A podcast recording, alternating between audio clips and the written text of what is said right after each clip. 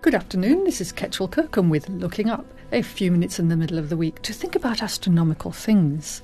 I'm here in the Fine Music Radio studio at Artscape Theatre with Dr. Itumeleng Monageng, who is an astronomer at the University of Cape Town. Good afternoon, Itumeleng. Good afternoon, Kechil. Now, if you want to hear a little bit more about Itumeleng's life, then if you go to the Fine Music Radio website and to the podcast site for Looking Up, you will see there has been a show about Itumeleng himself and how he became to be an astronomer. And today we're going to talk about your particular research and interests.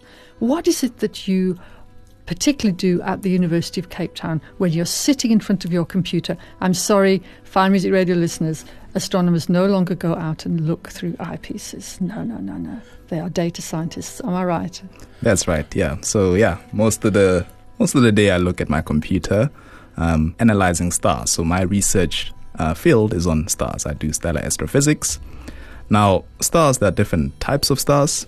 I'm particularly interested in interacting stars, interacting pairs of stars. We call them binary stars. Right? Now, most of the stars that you see in the night sky are actually in multiple systems. So they're not stars like the sun, where it's one star you know, on its own that's isolated. It's actually multiple stars, and most of them are binary stars or pairs of stars going around each other. And there are different types of pairs of uh, these stars that are interacting. The ones that I particularly study are the so called X ray binary stars. Now, they call X ray binary stars because they give off a lot of their emission in the X ray part of the um, electromagnetic spectrum. Ah, so the data that you're looking at on your computer all day, that must be coming from extraterrestrial telescopes. That's right, yeah. So X ray telescopes are these extraterrestrial telescopes that we send out and they orbit the Earth and they collect um, light from there. So we control them from Earth, and, but they are actually in space. They're, sa- they're satellites, aren't they're they? satellites, yeah. Okay. So, yeah, I mean, as these objects give off X ray light, but they not only give off X ray light, they give off other types of light as well. So we can use other telescopes to understand them. Telescopes such as the ones here in South Africa, like the Southern African Large Telescope or the MeerKAT Radio Telescope, and others as well. So now I want to get back to these binary stars. These are two stars moving around each other in this kind of dance.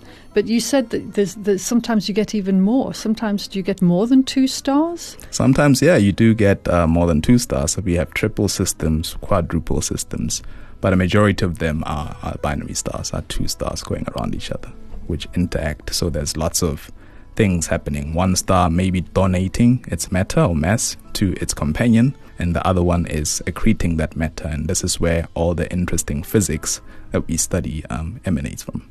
And and what happens if they get too close to each other? Sometimes they can um, collide, so they can you can have objects like gravitational waves. So we've heard a lot about gravitational waves, where we have two very old stars, old dead stars, colliding or orbiting around each other and eventually spiraling in close and then eventually colliding, causing a massive explosion. A very big explosion, and you wouldn't want to be anywhere near that when that happens. I mean, what what would it look like? I mean, is it something that happens very quickly, or does it take like millions of years? I mean, you know, what's what at the time? If you were sitting there in a spaceship, could you watch something happen in human kind of time? Yeah, so once we get to that stage, it happens very, very quickly. So it happens on a on time scales of minutes or seconds once we get to that phase. But during the interaction, before we even get to that phase, um, we're talking about timescales of millions or sometimes billions of years before we get to the stage where both stars are basically to, right at the end of their lives. And then they kind of crash into each other and, and make a big explosion. That's right. And we see that from Earth. We see that from Earth. I mean, we've seen it, we saw it a few times now. So we saw it, the famous gravitational wave event, which gave birth to the multi messenger um, astronomy that we have. So it was a gravitational wave signal that was detected, um, and then we saw it was two neutron stars. These are two dead stars um, orbiting around each other, giving off lots of radiation, which we were able to see with various telescopes. It was a big event that was followed by different um, observatories all across the world, and South Africa was a big part of that as well. So we were able to get a signal an optical spectrum using the Southern African Large Telescope, where we discovered that actually some of the most heaviest elements in the universe are formed from these uh, sort of explosions. Elements like gold, uh, for example, and platinum mm. are formed in these um, massive explosions. Wow.